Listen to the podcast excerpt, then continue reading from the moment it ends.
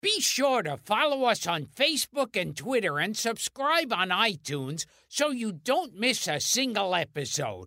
And if you like the show and think we deserve a 5-star rating, and obviously we do, rate us and post a review. Also, although our main purpose in life is to entertain you, producing this show costs actual money, so please help out by going to patreon.com/Gilbert Gottfried and pledging your support to receive all sorts of goodies, merchandise, personalized roast, and shout-outs, advanced access to episodes, or personal messages from me, Gilbert Gottfried, and if we raise enough, maybe I can finally get a new co-host. I'm thinking of the Scarlett Johansson robot.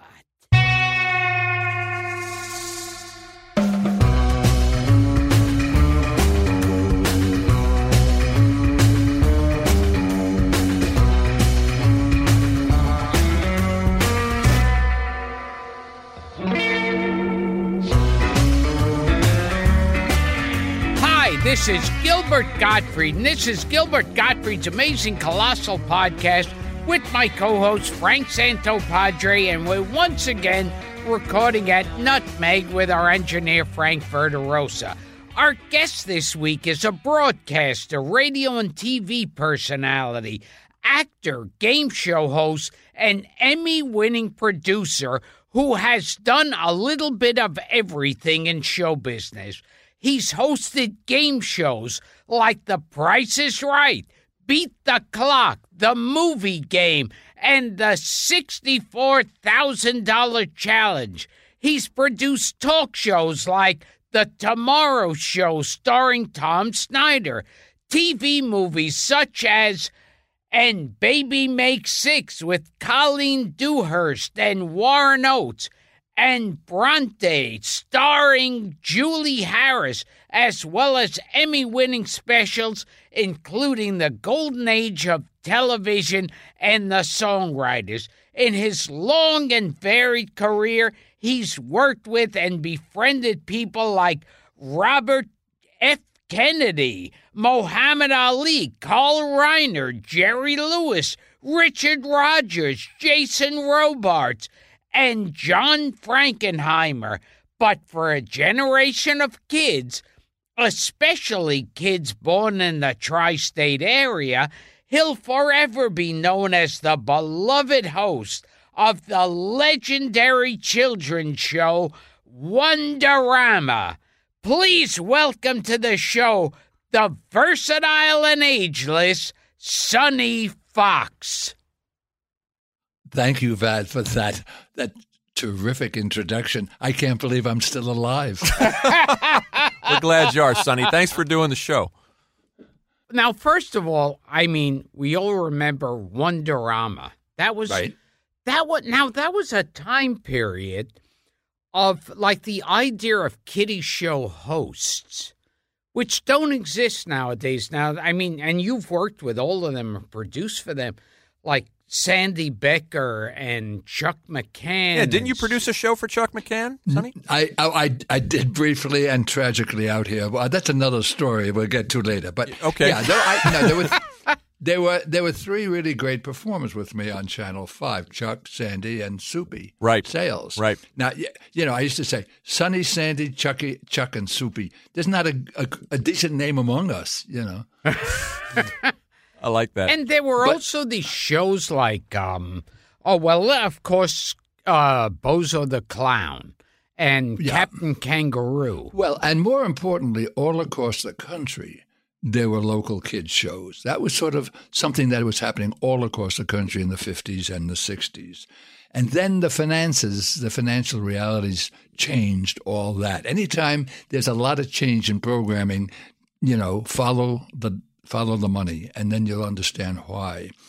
It's like there once was a time when all the programming, most of the nighttime programming was coming out of New York, and it was all live. And then it moved to the coast and became recorded. So all of those things happened because of the changing dynamics of the financial situation. How did Wonderama come into your life, Sonny? Because it wasn't the first kids show you had done. You had done Let's Take a Trip. Yeah, Let's Take a Trip was a very good show. It was CBS. It was the first remote live show on network television. Every week we were out in a different location. Now, in those days, we didn't have the miniaturization of equipment you have now.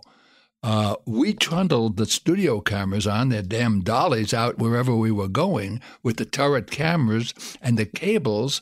The cables were yay thick, the coaxial cables of those days. So that was really a pioneering show. And CBS kept that on for 3 years with no sponsors. It was what we used to call sustaining. And it was a really good show. And then it finally went off. So that was that show. Then I did a whole bunch of stuff. And then I was approached by Channel 5. Bennett Korn said, "We want you to class up the show." The big thing in the show at that point that was going on was turtle races. That was a high point. Right. The kids would get like dime store turtles from a pet store and then race them. Yeah. And they'd put numbers on them and everybody would share. So when I first took over the show, I was so self-consciously educational that 3 weeks after I got on, Bennett Korn, the station manager, called me and said, "We didn't hire you to drive away audiences. From now on, 3 minutes live and a cartoon." I walked out of there thinking, oh, my God, I can't do this. But I did have a wife and 4 children and a large mortgage. And I thought, I better stick this out for a while. And in between takes, when they would stop the thing for the taping, for the cartoons, I started talking to the kids in the studio. Mm-hmm. And then Mel Bailey came out one day, the producer, and he said, "Why don't you try that on the air?" I said, "Yeah?" He said, "Yeah, try it on." So I started doing that little by little, and then finally realized, it took me maybe 6 months to figure this out, that was the show. It was the kids. I had a 4-hour spot to fill. I had no production budget, and more importantly, I had no talent. You say that in your book. It's interesting to see that. Seriously, because Chuck and Soupy and Sandy were great performers. I didn't do puppets. I didn't throw pies. I couldn't do funny characters. That's what they did, and the kids were their audience, and the kids loved them appropriately. I didn't do any of that. What I found out, though, was that in the interior lives of kids, and they all have wonderful interior lives, the interior lives of kids were just wonderful. You didn't know where it was going to take you. You had to be brave to start that journey. But we built up over a period of time because I respected them. They trusted me. And then we were able to have conversations which I swear they never had with their parents. And that was the meat of the show. We got inside the heads of kids better than I will tell you this, and I think I write about this in the book too. There were shows that entertained better than we did, maybe educated better than we did, but there was no show that listened better than we did. That's well said. And you made sure to keep the parents separated from the kids. Oh, you gotta. That's the thing. You gotta take the parents and put them on the other side of the moon. Then it's you and the kids, and nothing comes in between us.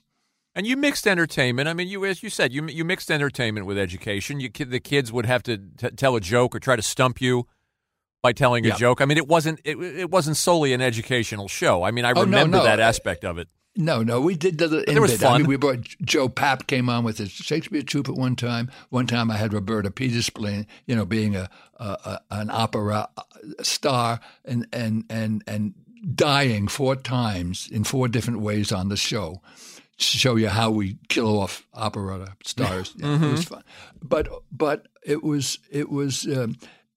no matter what we did, it was really essentially going to be about their kids and their lives, and they taught me as much as I was able to teach them. But I tell you how absurd it got.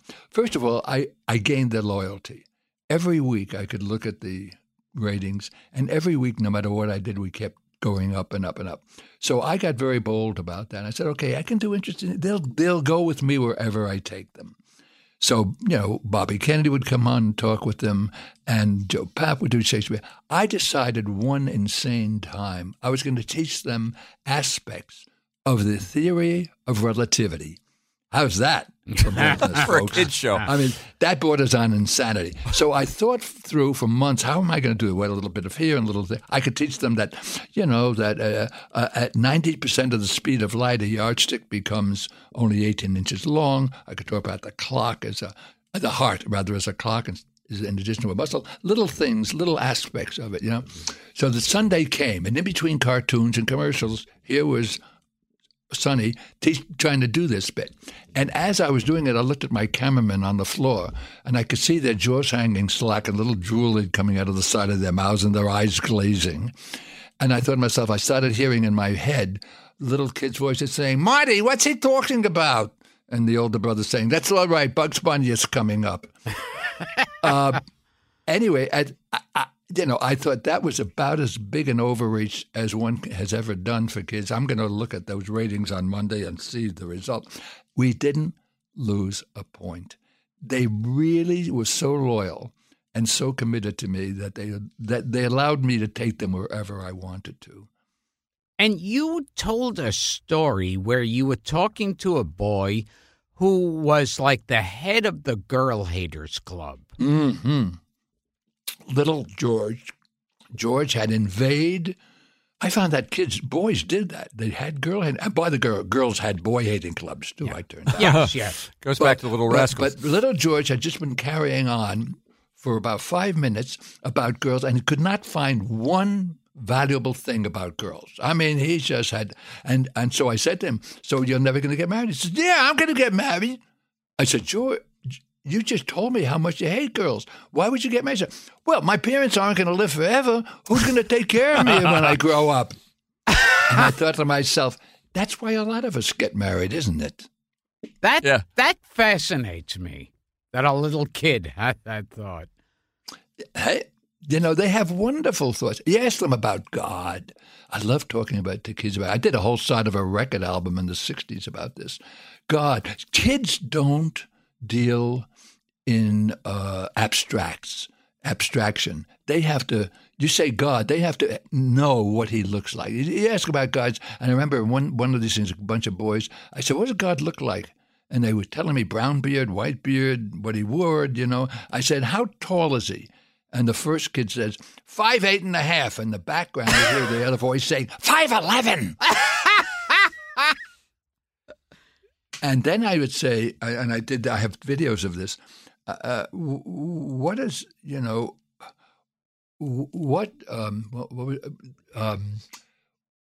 were talking about God and he. And so I stopped this 10-year-old boy. I said, "Oh, what makes you so sure God's a he? It could be a girl." And you could see flitting across that 10-year-old face all the perplexities and that question presented. And finally said, well, God's a man's name, so he can't be a girl. That. Did you guys do a mock presidential primary on the show, too? We did. And I also got kid reporter credentials and sent them to the UN and sent them to dinners to report back. I sent kid to one of those great dinners of Waldorf Astoria for some political reason, you know, to report back. He came back with the menu, and all he could talk was what was on the menu. Forget what everything else went on. That was his reportage. Now, I got to ask you a question that chilled me when we were talking about you, and that's that you were in World War II, and you became a prisoner of war to the Germans. Yeah, and you were still, what were you, 19, all of 19 years old? I was 19 by the time that happened, yeah. Well, I mean, we'll come back to Wonderama, but we both found this a fascinating part of the book. I mean, if I have this story right, you went into basic training on the promise that you were going to do a couple of weeks and then go away to college? No, not a couple of weeks. 13 weeks of basic training. 13 weeks. That was the deal. And then, because I was in this Army specialized training program because of my IQ, et cetera, then I could go back to college. So I chose that over several. The Navy wanted me to put in another program. So I chose that. Now, my life has been an adventure, and very little that I determined would happen has happened the way I thought it might. This is an example. So the week we finished basic training, the Army decided they needed cannon fodder more than they needed college kids who could speak Spanish. I don't know why Spanish, because we weren't fighting anybody who spoke Spanish. That was one of the things. And they took it down. And within that one, boop, I was now in the infantry for the rest of the war. So, yes, that changed my life, too. And in a way, I wasn't unhappy about that. I really wanted to feel what it would be like. This was an adventure to me. I wanted to taste it all. Now, having lived through basic training, where in Fort Benning, Georgia, the little redneck, scrawny, red-haired corporal was just waiting for these guys to get in the come down from New York. And if he found out you were a Jew from New York, that was even better. You're a Jewish kid from Brooklyn, we should point out to our listeners. Yeah, and if you were a fat Jewish kid, you were dead. So I figured if I lived through 13 weeks of that, I could... The war would be a relief. So I wasn't that. Then so they took me out to Louisiana, stashed me there. Then my big fear was the war was going to be over. I mean, I woke up one morning on June 6th in 1944, and it was D-Day. They had landed, and I thought, oh, God, you know, the war's going to be over. I'm never going to make the war. I've been all through this lousy training, and I'm never going to make the war. But the war waited, and I was assigned as a replacement to fill in the 28th Infantry Division up in the Hurtgen Forest, which was not a good place to be. And then after that was over, they sent us to a quieter place in Luxembourg, a little town called Hosingen. And it was the front line. The Germans were a mile away, but it was quiet. There had been a pause, you know, while we got retrofitted and everybody caught up with the supplies to the front. And then they were going to do another surge. And then the battle, what we now know as the Battle of the Bulge, happened. I woke up. I have to tell you this. Why did I become a squad leader or a sergeant? This is my life. This is the way my life happens. We're lined up, groups of 12, each making one squad, to go up to become the replacements up for a company that was on the line. And the guy in charge said, okay, we need an acting squad leader. Do I have a volunteer? Well, the one thing all of us learned in basic training, no, you don't volunteer. So nobody volunteered. So he said, all right, we'll go by how long you've been in there, how much time. So I said, okay, I was first. I said 11 months. And I said, that won't cut it. I'll never do it. And they went down the line 10 months, 8 months, 7 months, 6. You are the attack. Now I became squad leader. They didn't know me, thank God. They didn't know I was the wimp from Brooklyn who couldn't hit two sewers and was always picked up last for the teams. So thank goodness they didn't know that was me, and so they let me lead them. Anyway, ended up in Hosingen, and I woke up one morning at about 5:20 in the morning. I had guys outside on. You know, we were always on guard. Some of my guys were out there. And I heard shells whistling overhead with astonishing regularity and hitting the town, which we were about 800 yards out toward the Germans ahead of the town. And that was the start of the Battle of the Bulge. And how were you captured? When did that happen? Well, we didn't know what was going on. We were in this, I had two guys with me, and the rest of the squad was on the other side of this farmhouse. I had no contact with them and no contact with the town. And we held our position, and then it got quiet. And about 3 p.m, I heard tanks coming up from the town, which we had held. And I didn't know if we were still holding it. And I didn't know which tanks it would be, ours or theirs. Well, it turned out there were two of our tanks, and they reestablished communications with me at that point. So the two tanks were now under my command.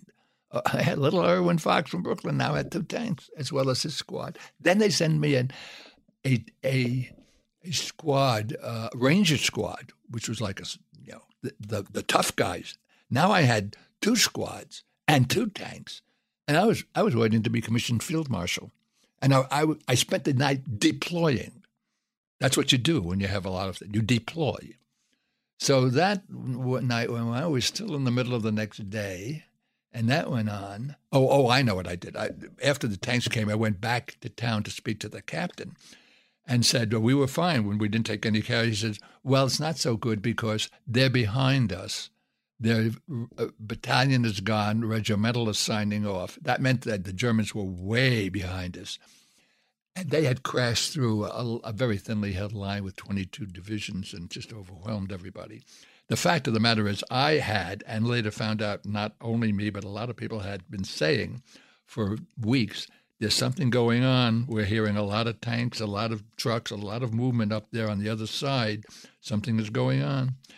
And I don't think SAFE, Supreme Headquarters, ever believed that the Germans could marshal that kind of an attack. So they didn't take it all that seriously.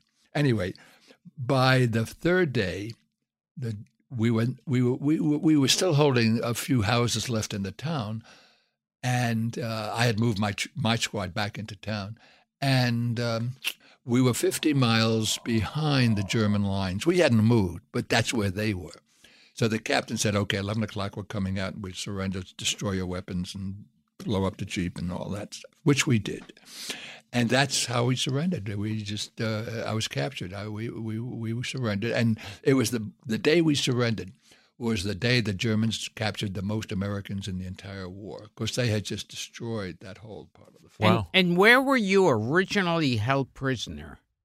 Well, first of all, we had to walk 3 days and most of 3 nights with no food, no water. And one night we slept sitting in a church for about 3 hours. The next night we slept in a barn for a few hours. And then we got to a railhead. And then I was, one guy and I were singled out and were given shovels and told to go in to that boxcar and shovel the shit out, which is what we did. It was a 40 and 8, and they carried animals. And the animals did what animals do. Now this was going to be our home. So we did the best we could shoveling that out, and then we climbed in. And then they locked us in. There were 75 of us in what used to be called a 40 and 8, which is either 40 men or 8 animals. We were now 75. There was not enough room for everybody to lie down at one time. The doors clanged shut, and we were locked into that boxcar for 7 days and 7 nights. Wow! Because everything, the Allies were bombing the rails all over the place, and so on. So we were low priority for the Germans. They didn't give a damn if we arrived or didn't. So we were the ones who were shunted aside as needed. And it was cold. We had about maybe a few hours a day, but it was cold. There was rime on the inside. And if you had to relieve yourself, you went to the door and sort of tried to make it outside. That didn't quite work, and that yellow stuff built up inside. It was a tough 8 days. No food again, and no water. And then we arrived at the German prison camp. And then when you arrived at the prison camp, then they first started separating the soldiers, the Jewish soldiers, from the other soldiers. Yeah, that's something that they hadn't done at any other time in any other prison camp. We were not prepared at all for that. When I got off out of that boxcar after 7 days, 7 nights, it was snow on the ground. You were ankle deep in snow. It was cold. I was hungry, obviously. I just wanted to get inside. But you had to go and be, the Germans, of course, or with their thoroughness of making sure they had a record of everything, had little lecterns set up on the hillside and clerks to register you in. And most of them were German, but they didn't have enough of those, so they had impressed some other Americans who had been there before to take down. I drew an American, fortunately. So he said, name, rank, serial number. And then he said, father's name. I said, I'm only supposed to do name, rank, and serial number. He said, listen, kid, you don't give them what they want. They'll put you over there and stand in the snow until you decide. You want that? That's what you're going to do. So I figured, okay, if they knew my father's name was Julius Fox, that wouldn't change the course of the war. That he was in textiles, that wouldn't change. So I answered those questions. Then came the question I had not calculated on hearing. He said, religion. Religion. Now, here I am, 19 years old, you know, in the shape I'm in, standing alone on that hillside, and I'm facing this question right outside a Nazi prison camp. So I think because I had already surrendered once, I didn't want to do it again. I answered, Jewish. He looked at me and he said, Protestant. And I said, Jewish. And he said, Protestant, and waved me away. Now, I just went in. I had no idea what was going to go on. I went in to the prison camp. Now, they took anybody who said they were Jewish to a German or had a Jewish-sounding name or looked Jewish and put them in another barracks. So I was in the barracks with the other guys who weren't separated because I was waved in as a, you know, I guess he said they took Protestant down. And Fox is not a name that reveals that.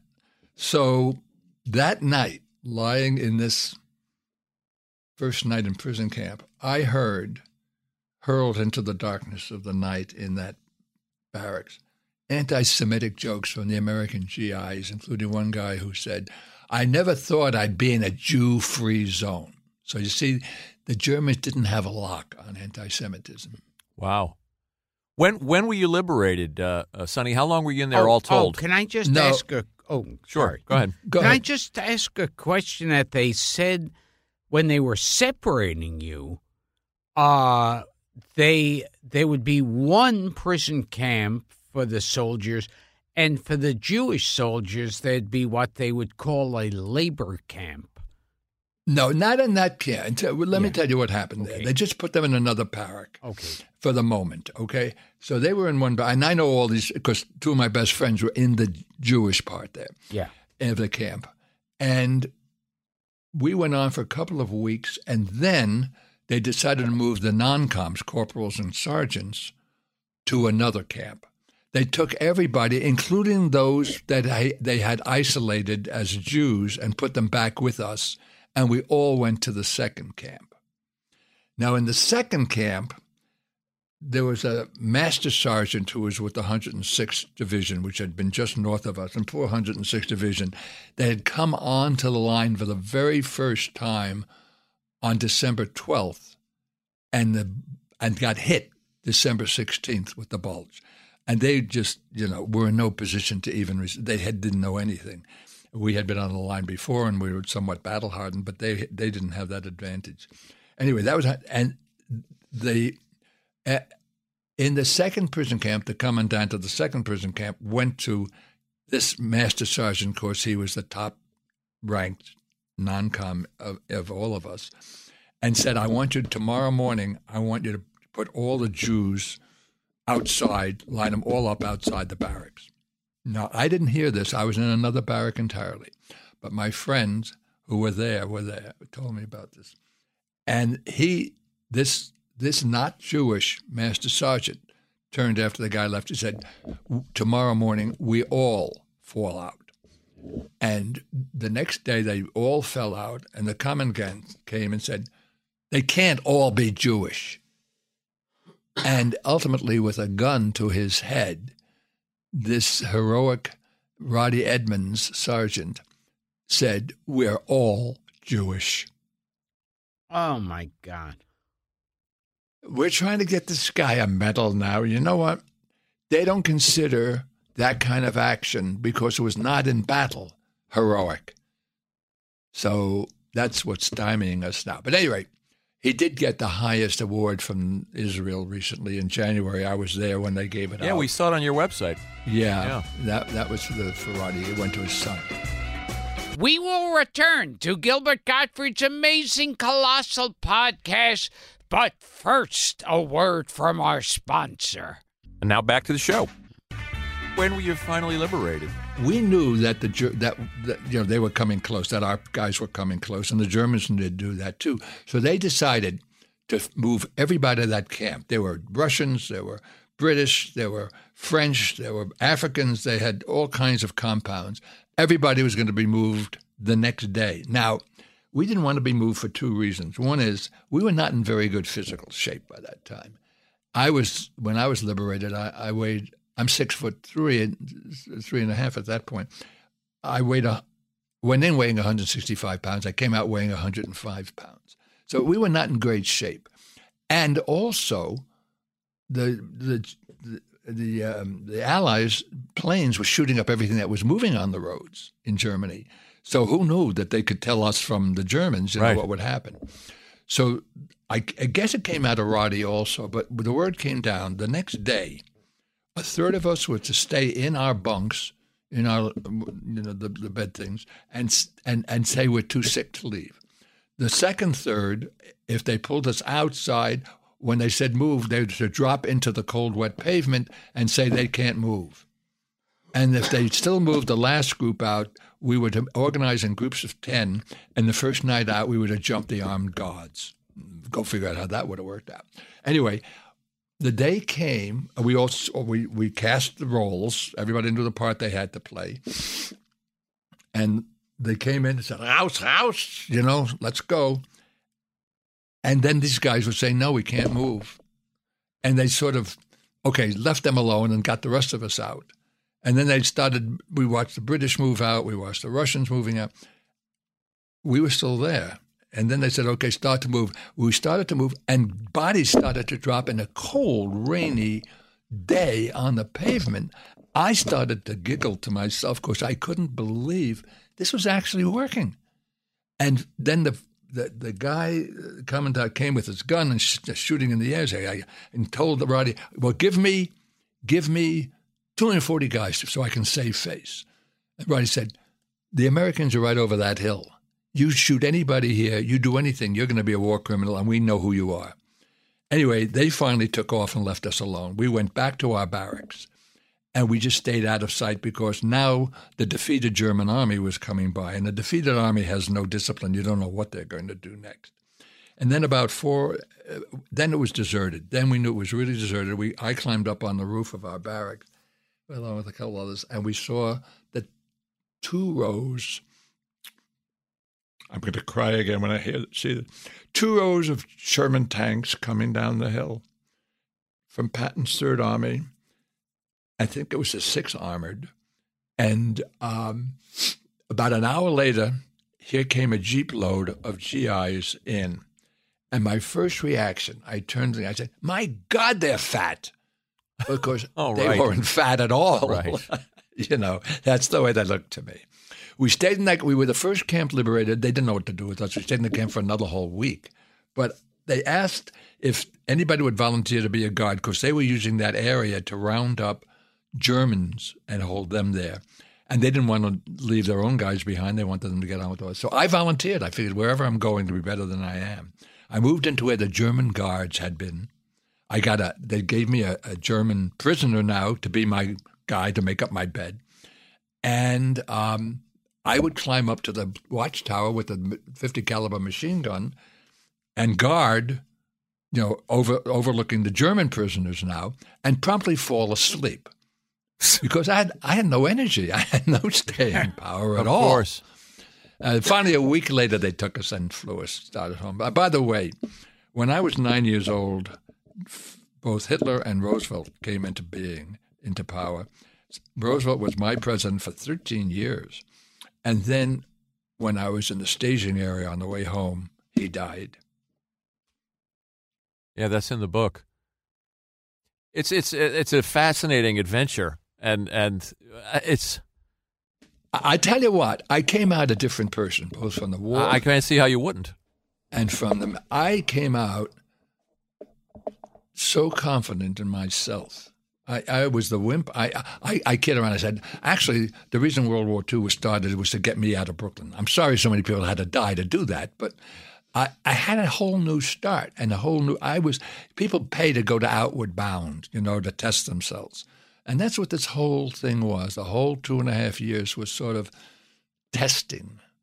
And by the way, when I came back, into the Army. Of course, I wasn't out of the Army yet. After I came home, after home leave, I went back in Fort Benning.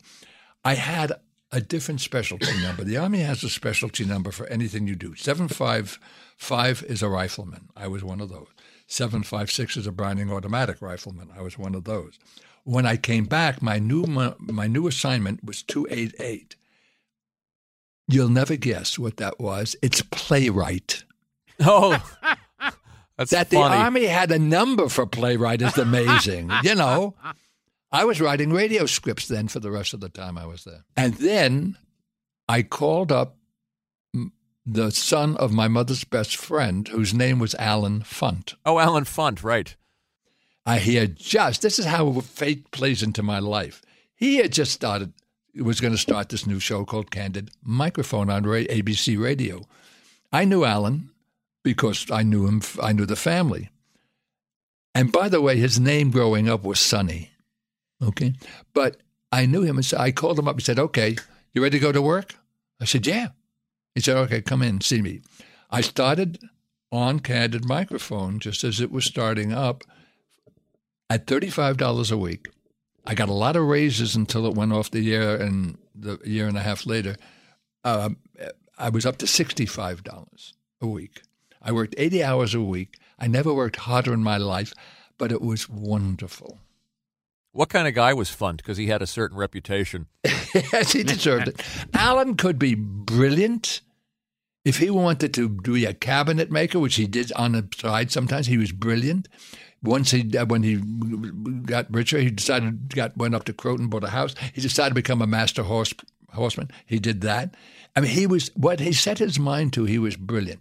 He was also I don't know what to use the terminology. He could be terrible with people.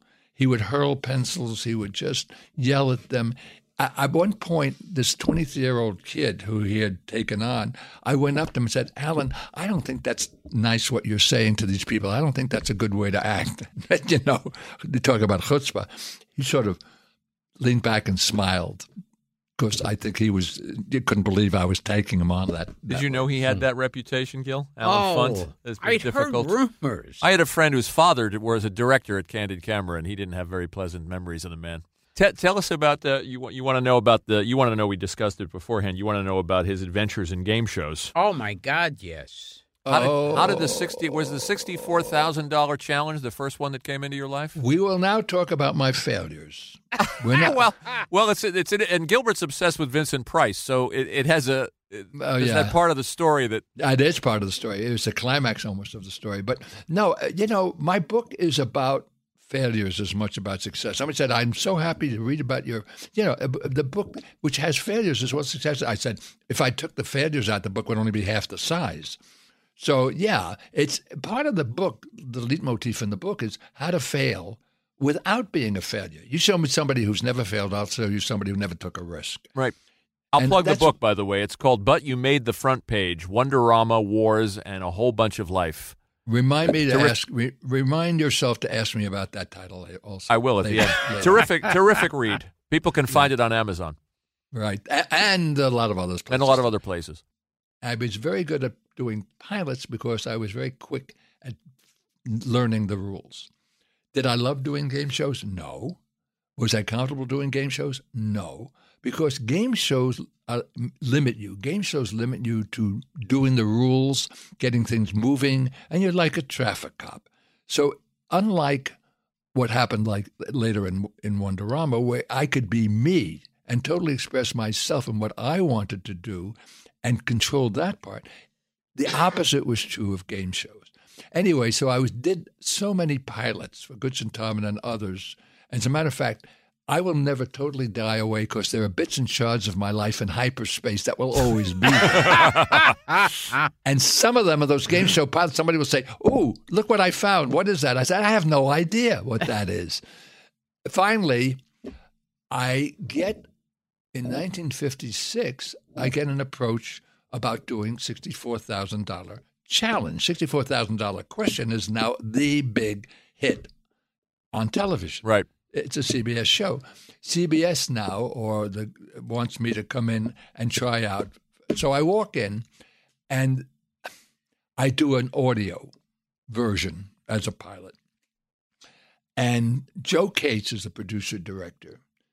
And he says, calls me later, says, come on in, let's listen to it together. I said, okay. So we listened to it together. He said, what do you think? I said, I wouldn't hire me. And he said, yeah, I think you're right. You're not ready for it. I mean, all I had done in the meantime as a performer, because I never was going to be a performer, that was by accident on Let's Take a Trip. And that was a not commercial show, remote, no studio audience, sure. Nothing, couldn't be different than the So you're a little fish out of water here at this point. And $64,000 challenge is going to be 10 o'clock Sunday nights on CBS. So that went by. Now they're getting closer and closer to when it's going on. I'm going on with my show. I'm ready to go out to California to do 5 Let's Take a Trips out there. I get a call. They want you to do one of 2 pilots. It's down to you and somebody else. A guy named Brown, who was a disc jockey on Channel 1. Oh, Ted Brown. Ted Brown. Yeah. You're going to do yours on Friday. I couldn't believe where that came from. Absolutely startled me. And this is 10 days before the show's going on the air. So I sent my wife and my 5-month-old to L.A. and get to the hotel to wait for me there. And I went and I did the pilot. We go out afterwards for dinner, and at the dinner, my agent, some people, and also Mr. who was the guy who was the big commercial sponsor was the was it Revlon? Revlon. So Mr. Refson and Mrs. Refson are at dinner too, with me. And Charlie Refson turns to me at one point and said, if you do the show, we're going to have to change your name. I said, why? He said, nobody's going to believe anybody named Sonny is giving away $64,000. And I, with my smart flatbush college, I said,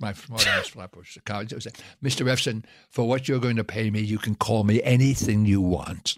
I got on the plane, flew out, did that weekend, that Sunday, I did my show. Monday, the phone rings. I pick it up in my hotel room, and the voice says, Bill Fox, please. I said, I'm sorry, you have the wrong number. He said, wait a minute, don't hang up. This is your agent. That's your name. You got the job. I said, Bill Fox? I thought maybe they'd ask me what I wanted to be called. So the first Sunday, the announcer says, ladies and gentlemen, your host, Bill Fox. So I go out there, do the show. Middle of the next week, I get a phone call from the producer. Say, we have a problem about your name. I said, what? Well, there already is a Bill Fox on the AFTRA rolls. And according to the rules, if you've established, that you have that, use that name commercially, even if it's not your name, somebody else can't come along and take it. And there was already a Bill Fox somewhere. I said, all you guys, the network, the 3 sponsors, nobody checked that? No. They said, so what's your real name? So I said, Irwin. And there was a silence that went on a beat too long as he digested how that would work. And I said, hey, I got a great idea. Why don't we just change my name every week? And people who don't even like the show will tune in and say, what are they calling the schmuck this week? So the second Sunday night of $64,000 Challenge, the announcer intoned, and ladies and gentlemen, here is your host, Sonny Fox.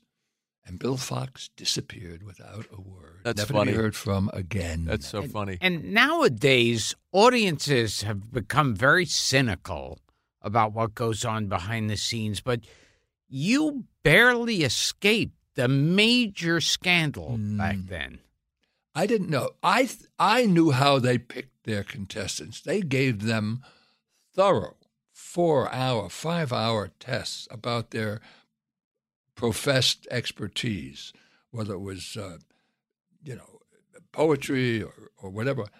And so they knew what the contestant knew. And if they would, no matter how difficult the question they would build, if it would go into the strength of what they knew the guy knew, they would expect to have an outcome that would be favorable for him or her. If they wanted to dump a guy, for instance, there was a guy who came on and said, my expertise in 18th century literature.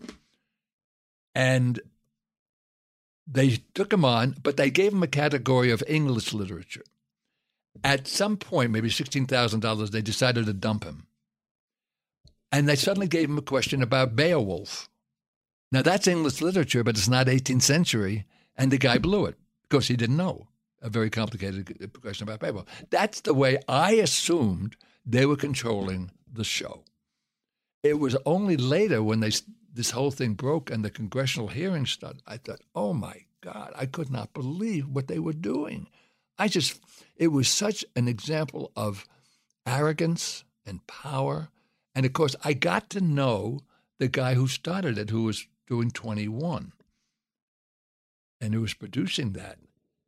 And I did a show with him for CBS that he was producing in the when the heck was it? I don't know. It was the 1970s or something. And you're talking about Dan Enright. Danny Enright. Yeah. And Danny and I would be at his house. We'd have brunch and things like that. I said, Danny, he said, I didn't do anything wrong. It was only entertainment. I said, Danny, of course you did things wrong. You lied. You professed that this was illegitimate, and you did it. So we agreed after a while not to talk about it. But later on, in a documentary, he finally said, that, he'd started it because the first show they did, the two contestants got everything wrong. They didn't get one thing right, and the sponsor said, that happens next week. You're out. I'm canceling the show.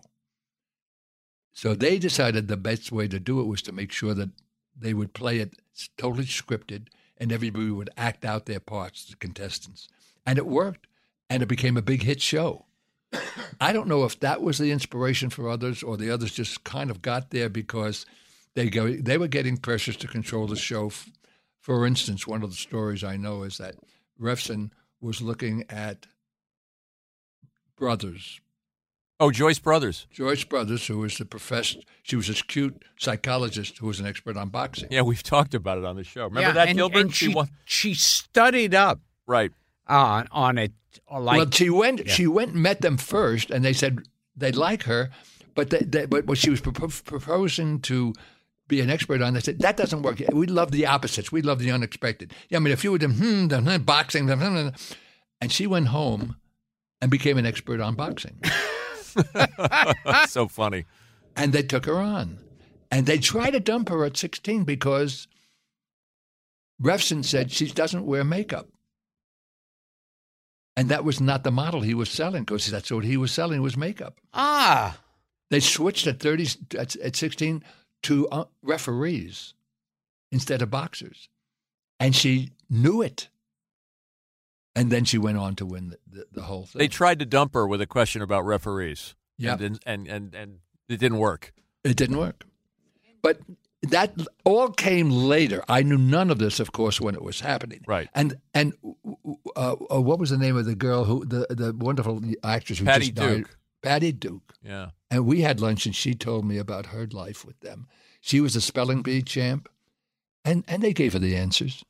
Do you know this, Gil? Yeah. Go ahead. And then, years later, when she was 15, she was one of the witnesses called by the Senate for the hearings to testify. I think because she was a high-profile name, they wanted to have stars. But anyway, she was taken in hand by somebody from the staff and taught how to lie to the Senate. Unbelievable. That's how corrupt this thing became. And she did. She lied. And as she was about to step down, this is Patty telling me the story. As she was about to step down, one of the avuncular members of the Senate staff said, "Now, Patty, is everything you told us true?" And she said, "No." And they put her back on the stand, and then she told them what happened. Wow. Oh my! But that corruption was so pervasive, and a lot of guys got off free. The guys from 21 got exiled. Jack Barry and Dan Enright. Yeah. Did you see the movie Quiz Show, by the way? I did. Sonny Susan? And it was produced by a guy who had done a wonderful documentary on this, which is why he ended up with Quiz Show. I see. And I was on that, and so was, and that it was on that one that Danny Enright finally told what had happened. I called the lady he had been living with at that point after he died. I said, why did Danny finally decide to tell the truth? She said, I think he knew he was at near the end of his life. Tell Gilbert how you washed out at $64,000 Challenge with Vincent Price. He'll find that one entertaining. Well, it turned out I had a predilection for asking the answers. I mean, I was inventing what's the game show where they ask the answers? Oh, Jeopardy. I was inventing Jeopardy. He got rich and I got fired. You know, there's no justice to this. So once I did it, maybe twice, and then the big one was at Vincent Price and the jockey. What was his name? Oh, I can't remember. It's in the book. Yeah, Vincent Price and the jockey. Both were art collectors, so that was a wonderfully odd pairing. This autocratic, tall Vincent Price, right? And this little, wiry jockey. Both of them were very skilled and they had a lot of knowledge. Now I'm at the $64,000 level. The jockey had gone through and answered all the things correctly, I believe, and that was on Vincent. And there was a 12 or 15 part, one of those things where there were 12, 15 parts. So I had questions on one side and I had to flip over for the other side. So I said, okay, let me review the ones you still haven't answered. So I go down, bum, bum, bum, flip the card. The first thing I look at is Van Gogh. And I said, Van Gogh. And that was the answer. Oh. And, I was waiting for the heavens to open up or the stage to open up. So I didn't know what to do. And so they finally decided to give them even money. But after that, they said, no, you got to go. And you know what? They were right. I never was comfortable doing that show.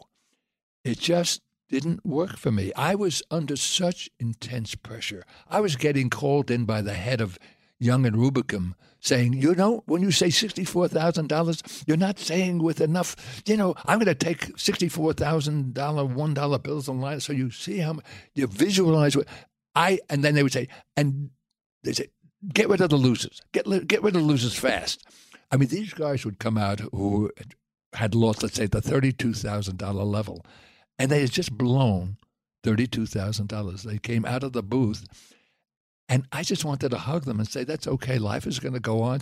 That was me. They said, get rid of them fast. Yeah, there were those strictures and I had so many people giving me advice, so many people, handling me about all these things. That was not me. I was never comfortable. I never should have done it. I knew it when I said earlier, I wouldn't hire me. I was right. And I just knew that. I just was never comfortable doing game shows. And yet you did a handful of them after that, too. I did one major syndicated one, The Movie Game. You remember The Movie Game? I liked The Movie Game. With Army Archer? Yes. That didn't last long, but I liked that. Well, it lasted long. I didn't last long. I did the first two cycles, and then I said, you know what? I tell my agent, I said, tell them I want to double the fee. They said, they won't want, I said, that's good because I want to go back. I want to produce. I really want to produce, and I don't want to be out here in California. My family's in New York, in Connecticut. I just get me out of this show. But anyway, it was one of those shows that I didn't have any great interest in doing or find it any. I got no joy out of doing that show. Let me put it that way. And I really wanted to produce. I really, really wanted to produce by that time. And it's a funny thing, getting back to how you wanted to hug the people who lost. And so you being human worked against you. Yeah, I guess. You're put into a compressor. And when you're a game show host, you're a traffic cop. And you got to keep the thing moving. You got to say the right words. You got to keep the rules right. So you're a traffic cop. And it doesn't leave very much room for being you. And now, with Patty Duke, was she traumatized by that for the rest of her life? I don't think so. I mean, Patty went on to do great things after that, so I don't think she was traumatized. Yeah. But it certainly, I think, stuck in her craw that she had to go through that, and that was not a graceful moment to have to live through, both for being a cheater on national television and then lying to the Senate. That's got to be some pretty traumatic stuff that never quite leaves you. So along the journey, you found that you really were good at producing, and you wanted to produce original television. I loved being I loved being in charge. Right. I loved that. I loved shaping things. I love shaping things the way I wanted them to come out. While I was doing Wonderama, I produced a musical called The Cowboy and the Tiger, which was on... With Jack Gilford. Yeah. Oh, one of our favorites. Yes. Is it really? Yeah. Thank you. We love Jack Gilford. Yeah. And I cleared the... Jack was on the blacklist. Oh, yes. Still, when I decided to use him, I didn't know that 1963... 1963, I said, Kennedy's the president. This is not the 60s. This is 19, this is not the 50s, the 40s. This is now, today. I couldn't believe there was still a blacklist. So this was the communist blacklist. Yeah, of course, Jack had been a communist, and Jack had been a left-winger. And for 10 years, he could not work on television or in the movies. For 10 years. He could do Broadway, but he couldn't do those two things.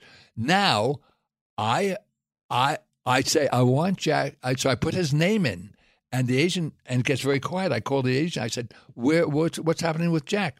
You better get somebody else." I said, "Why?" He said, "They won't clear him."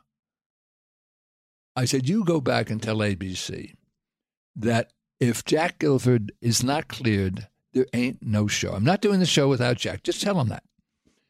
And then a few days went by, and finally he called up and said, "Okay, it's cleared."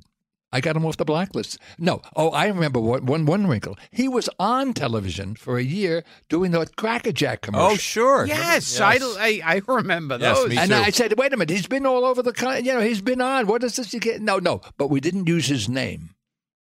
I said, oh, so the message I'm getting if I use those two words, Jack Gilford, the Republic crumbles, is that what you're telling me? I just was furious with that. I couldn't withstand that. Tell us about, too, speaking of producing, Sonny, I think Gilbert would find this interesting, too, as the Golden Age of Television, one of your pet projects. Yeah. I love doing that. Somebody in my staff said, why don't we do, I know Rod Serling's widow, so I know her, too, but he said, well, she's willing to have that. I said, oh, what a good idea. But instead of just that, why don't we do all of them? So I got a hold of Carol, and she agreed to the terms of using that as the pilot. Requiem for a Heavyweight. Yeah, but what I did is I took out all of the commercials and all the promos and opened up anywhere between 9 and 15 minutes of the time. And then I went to the people who did it, who wrote it, produced it, acted in it, directed it, and had them talk about what it was like 25 years earlier to do these shows. Now, remember, these shows had never been seen in 25 years. So, and they weren't copyrighted.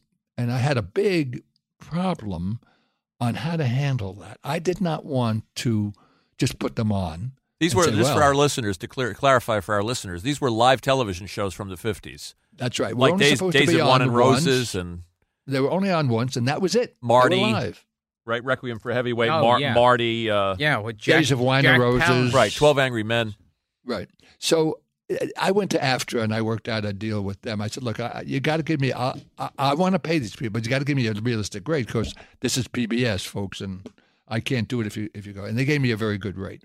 And I made Most Favored Nations, and 5 lines and over, 5 lines and under. And then I went to the Writers Guild and said, no, we don't have any control over that. It was so wild. The Directors Guild said, no, we don't have any control over that either. I mean, these were the days. We didn't have residual agreements until 1959. And all the shows that we did were 58 or earlier. So there were no residual. So, but AFTRA said to me, okay, we'll give you this thing, but you have to get current consent. That meant I had to go to every actor or the estate of every actor in every one of the 9 shows I did and get their agreement to this new deal that AFTRA had given me. It's like putting a puzzle together. It's 22 guys times 9, you know, and figuring out that was... And you had to call Mickey Rooney. Wasn't that an obstacle? Oh, yes, Mickey Rooney, who brilliant actor and wonderful in The Comedian. But his lawyer called me back and said, okay, Mickey wants $150,000. Now, the top that I was paying was $187.50. He's a little off. That was the agreement with AFTRA. I said, that's about twice what I'm getting from ABC for doing all 9 shows. This went on for months. And finally, it ended up, he's saying, okay, he'll take the $187.50, but you have to make a $2,500 contribution to Talent Town. Do you know what Talent Town is? No, I don't. I remember. Talent Town? Yes, I remember Mickey Rooney was starting a summer camp to train, like, kids to be singers. Mickey Rooney said he was starting. Like named after Boys Town. Right? That's where the name came from? I don't know. But I was able to keep the $187.50. That whole Talent Town was bullshit. I don't want to make that statement on the air. All I know is you're the only one who I have spoken with who has ever heard of talent. I remember him talking. I can't believe talking. You know that. He would go on TV shows and talk about talent. Maybe it was. I don't know anything about it. But anyway, I loved meeting Johnny Frankenheimer and Colleen Dewhurst, and all those wonderful Cliff Robertson, E.G. Marshall. Hearing those stories about what it was like, and the guy who wrote Days of Wine and Roses, and talking about how that happened, and capturing the enthusiasm and the joy of what they were doing in those days, when it was, as somebody put it, every night was opening and closing night when you did those shows. And just is so wonderful to have encountered and gotten to know so many. Now, I was contemporaneous with those shows in the 50s. I was also on CBS. We were seeing it, but they were in a different level. I didn't know them. So it was only 25 years later that I got to know them. But to watch them... their eyes glow and relive those memories was really great. I love the story in the book where you called Jack Klugman. That wasn't for that. That was for a show we did in Philadelphia when they were doing their 40th anniversary, and then they said we want to do. We're thinking about doing Days of Wine and Roses in a new production. I said, really? That's very expensive for a local station to mount that. No, we have a very good acting company here. I said, if you're going to do a new Class A presentation, you're going to have to go back and get the rights from the writer.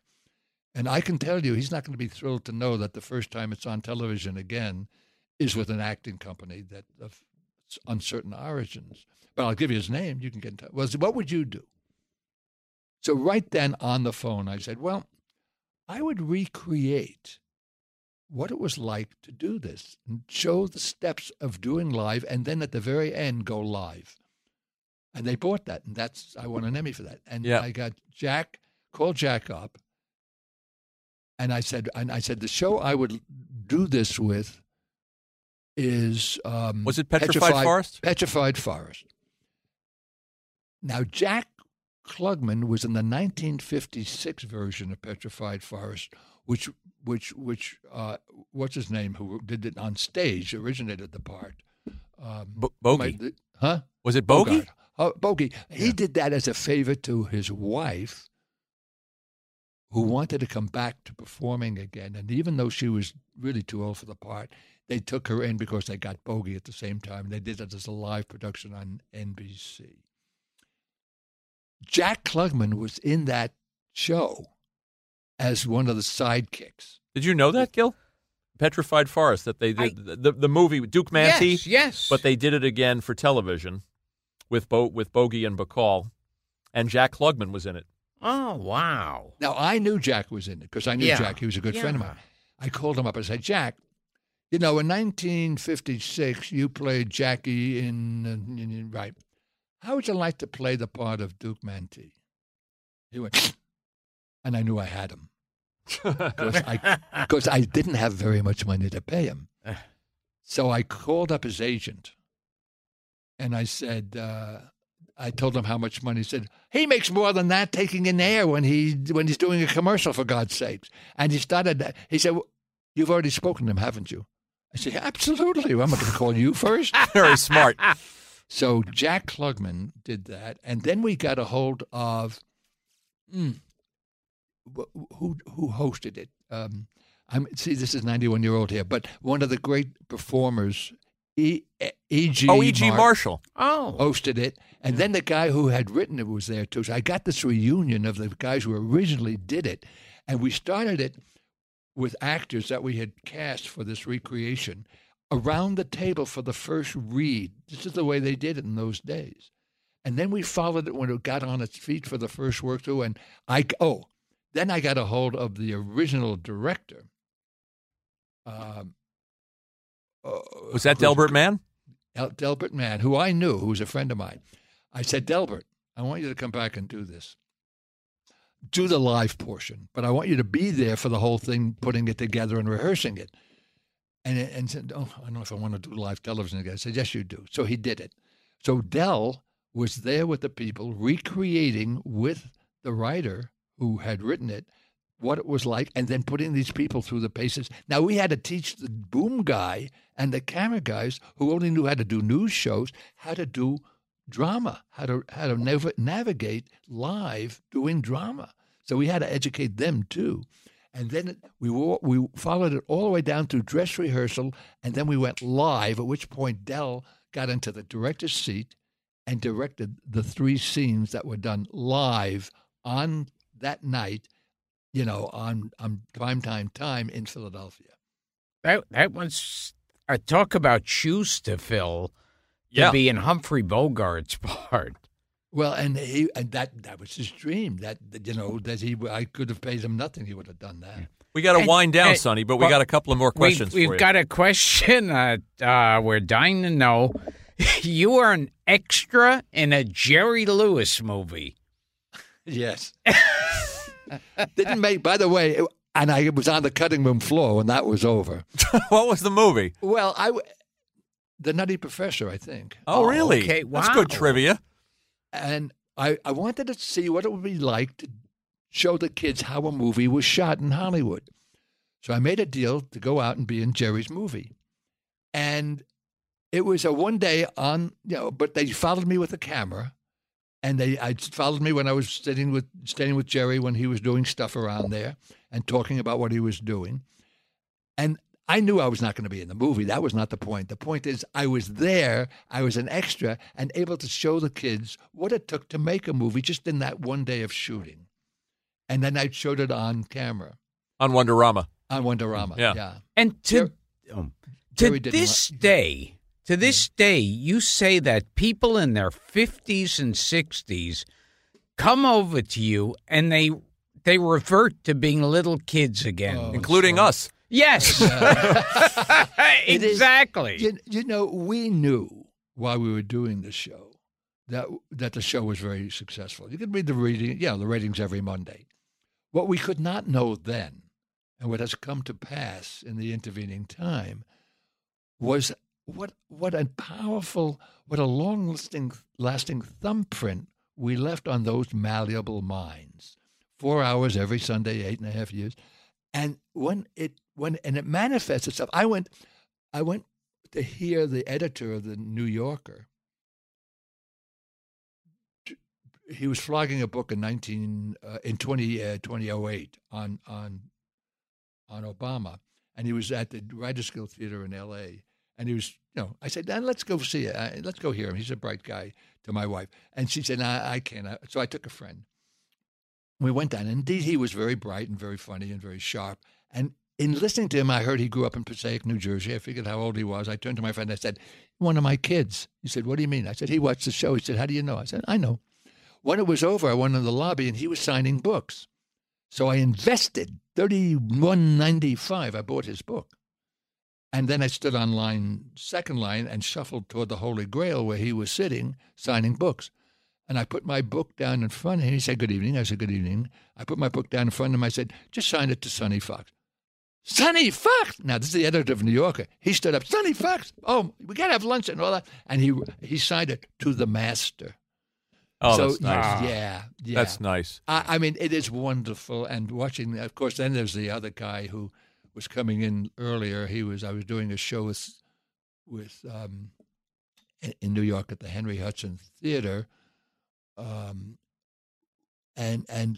I was standing on the stage. We were loading and getting ready for I was staring at the empty audience area. Just my mind was just going early in my.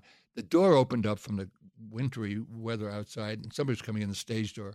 I just knew somebody had come in. I didn't look, but whoever it was stopped like that. So that drew my attention. It was the double bass player coming in with his coat all buttoned. He looked at me. I looked at him. He said, "The toy you gave me broke." Not hello, gee, look who's it. The toy you gave me broke. I looked at him. I said, "How old are you?" He said, 35. I said, "By now, the toy I gave you should have broke." That's great. Well, one of those kids, by the way, was our friend, Whoopi Goldberg. And she sends her love. Thank you. I saw her interview you at the Paley Center here in New York a handful of years ago. And I also Gilbert and I were two of those kids watching Wonderama. And I want to wrap, if I can, Sonny. I just want to read a quick letter. This is one of those letters from a short letter from one of your kids. Dear Mr. Fox, I hope you're doing well. I, like hundreds of thousands of other baby boomers, remember you from hosting Wonderama back in the 60s. I was one of the lucky few who got to tell you a joke, which I still remember. The joke was, why is my father the luckiest man in the world? Because he has a cigarette lighter and a wife, and they both work. She writes, I won a prize, but most importantly, I was struggling with epilepsy at the time. I was inspired to pursue a career in comedy. I did The Tonight Show 3 times. I have written The Golden Girls and even won an Emmy for a show called Arrested Development. Thank you, Sonny Fox. The 20 seconds I spent with you changed my life forever. This is Jim Vallely, who's a comedy writer. Oh, yes, I know. And Gilbert knows Jim. Oh, my word. Isn't that wonderful? Yeah. You bring me to tears now. Would you send me a copy of that? I absolutely will. Thank you so very much. A lot of people, when we mentioned that we had, and I didn't know this. I thought Wonderama was a local show. Yeah. I didn't know that eventually it was in Florida and California. No, not my version. Oh, was that McAllister's version? That was McAllister's version. They talked about doing, I think they tried it once as a 2-hour version somewhere one summer. That didn't seem to work. I tell you, it didn't work for a lot of reasons. Its show was really oriented to the New York area and the New York kids. I would have changed it if it was national. I got approached in 1990s by a big company out in L.A. wanting to know, could we do the new version of it? I said, well, I'm not going to host it, but we could try it. I could produce it. Well, it was associated with it was on a big company. And I thought with them and with me, and then Universal came in, maybe. So I did a quick tour of the possibility of getting 2 hours on a Sunday. We cleared 3 markets. Wow. Period. Well, I personally like it better knowing that it was now just that this version, that Sonny's version, was just in the tri-state area. Yes. Just for us. Yeah. It was. And when I've met people, one is from the tri-state area, and said, and his friend is standing there and is very unmoved. And he looks at him and says, that's Sonny Fox. Well, of course, I said, hold on. Where did you grow up? He said, Detroit. I said, see, everybody assumes that everybody around the country was watching. Right. And I distinctly remember my sister Arlene saying that when she was a little girl, she had a crush on Sonny Fox from Wonderama. I get that a lot. That's great. You were my, what was somebody said? You were my most crush. That was one thing I did. The problem is when I got to be, really interesting, I wasn't their crush anymore. You want to tell us? They outgrew us. You want to tell us the Hebrew National story? If I'm not giving away too much. Oh yes. My little brown eyes. Let me make a plug here for Go ahead. SonnyFoxTV.com. Okay. That's my website, and there's a lot of stuff up there if anybody cares. Clips of the shows. SonnyFoxTV.com. Yeah. That's it. That'll get you right up there. And by the way, I just, while I was in New York last week, I did the graduation speech at PS 217, the school I graduated from in 1938. Wow. When I was there, the school and the neighborhood was half Jewish, half Italian. 50% of the kids at PS 217 are from Bangladesh and Pakistan now. It's so marvelous. It's so wonderful. I had so much fun being there. That stuff will be up on this. I have a lot of pictures coming up on that. Anyway, go up there. But now, okay, so Little Brown Eyes came up to me. She said, off camera, I know who I'm going to marry. This 7.5-year-old adorable child shows up and stands at my desk. I'm sitting. She's standing. We're eye to eye. Now, as the conversation goes on, all the cameras disappear, the studio melts away, the lights are gone, the other kids disappear. It's me and Little Brown Eyes.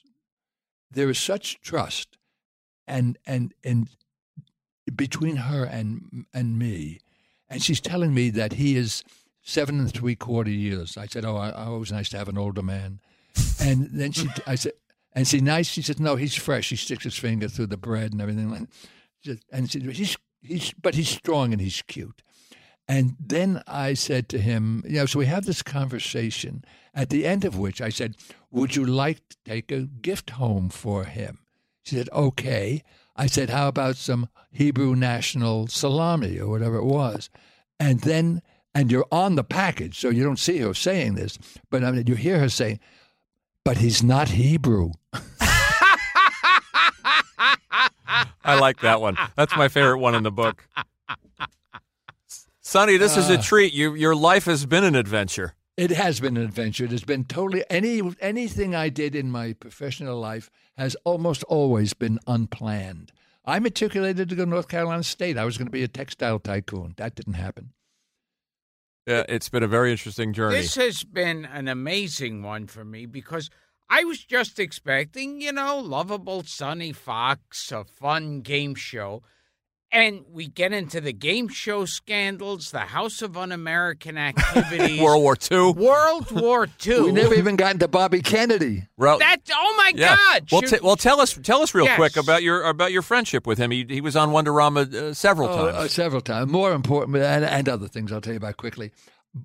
In 1964, he's elected senator.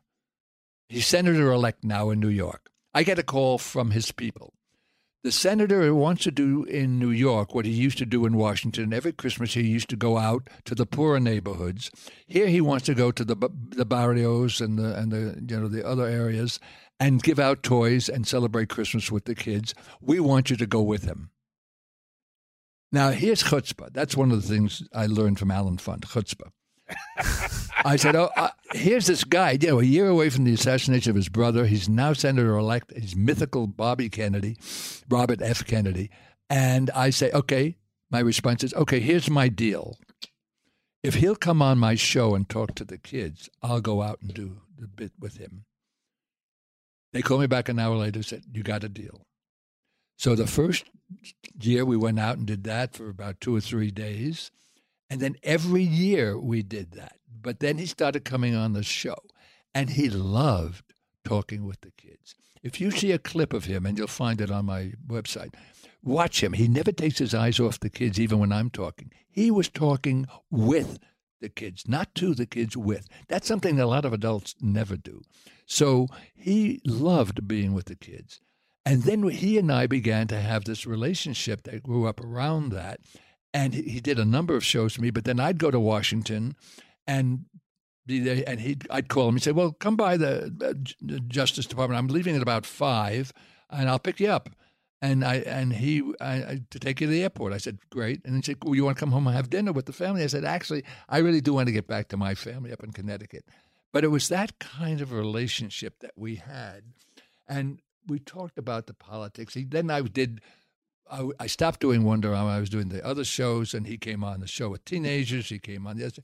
And the last time I saw him, they asked me to come down to D.C. when I was still living there and do a show that they did every year for the children of the consuls and the ambassadors. And so I did a show for them down there. And I remember being up in his bedroom watching all the kids. He came home late from the Senate, and we were looking out the windows. We were sharing a drink. He made very good martinis. That's good. That's good information. And I said, and all these kids swarming over. He says, "Isn't that great?" And he really meant it. He really meant it. And through those years of 64 to 67, I watched him grow. He really grew. He missed what the power he had when he was in the White House, being the junior senator and only one of 100. I could feel his frustration in not being able to shape events. So he got himself, so he was nominated. He would have been a great president. When we were in that, I was invited to the funeral, to the services of St. Patrick's. I was on the train. Yeah, it's in the book. The letter's in the book. Going down. Boy, seeing those crowds that gathered at every stop, and they were all different. They were the white people. They were the black people. They were the other minorities. They were the workers. It was a unique ingathering that he had around him by then, and was able to speak with and to, and that's what we will miss, I think, and have missed. It was a tragedy. Very much so. Well, the minute we think we've run out of stuff to discuss, well, like I said, you had a long career, a long life. We could keep going. So the second hour we'll talk about. Oh, never mind. Well, I also want to. No, you know what? It's a joy speaking with you guys because you're good listeners too. And Thank you, Sonny. I appreciate that. Well, we're interested in your life. We're interested in your career. We're two guys who were affected by you as kids. You know, well, and as I was starting to say, when I put out on social media that Sonny Fox is coming on the show, we got a lot. I'll send you the reactions. Oh, good. And when the episode is up, we'll send you people's responses to it. Let me know when it's on. A couple of weeks. Nice. Okay. And I want to thank our mutual friend Randy Bucknoff also for setting this up. Randy, who runs my website, by the way, so he manages it for me. Thank you, Randy. This is one of my fans who's become a friend. I mean, I have.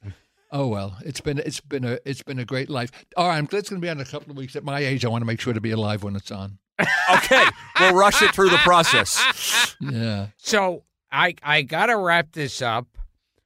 So this has been Gilbert Gottfried's Amazing Colossal Podcast with my co-host Frank Santopadre at Nutmeg Post with our engineer Frank Verderosa, and thank you, Frank.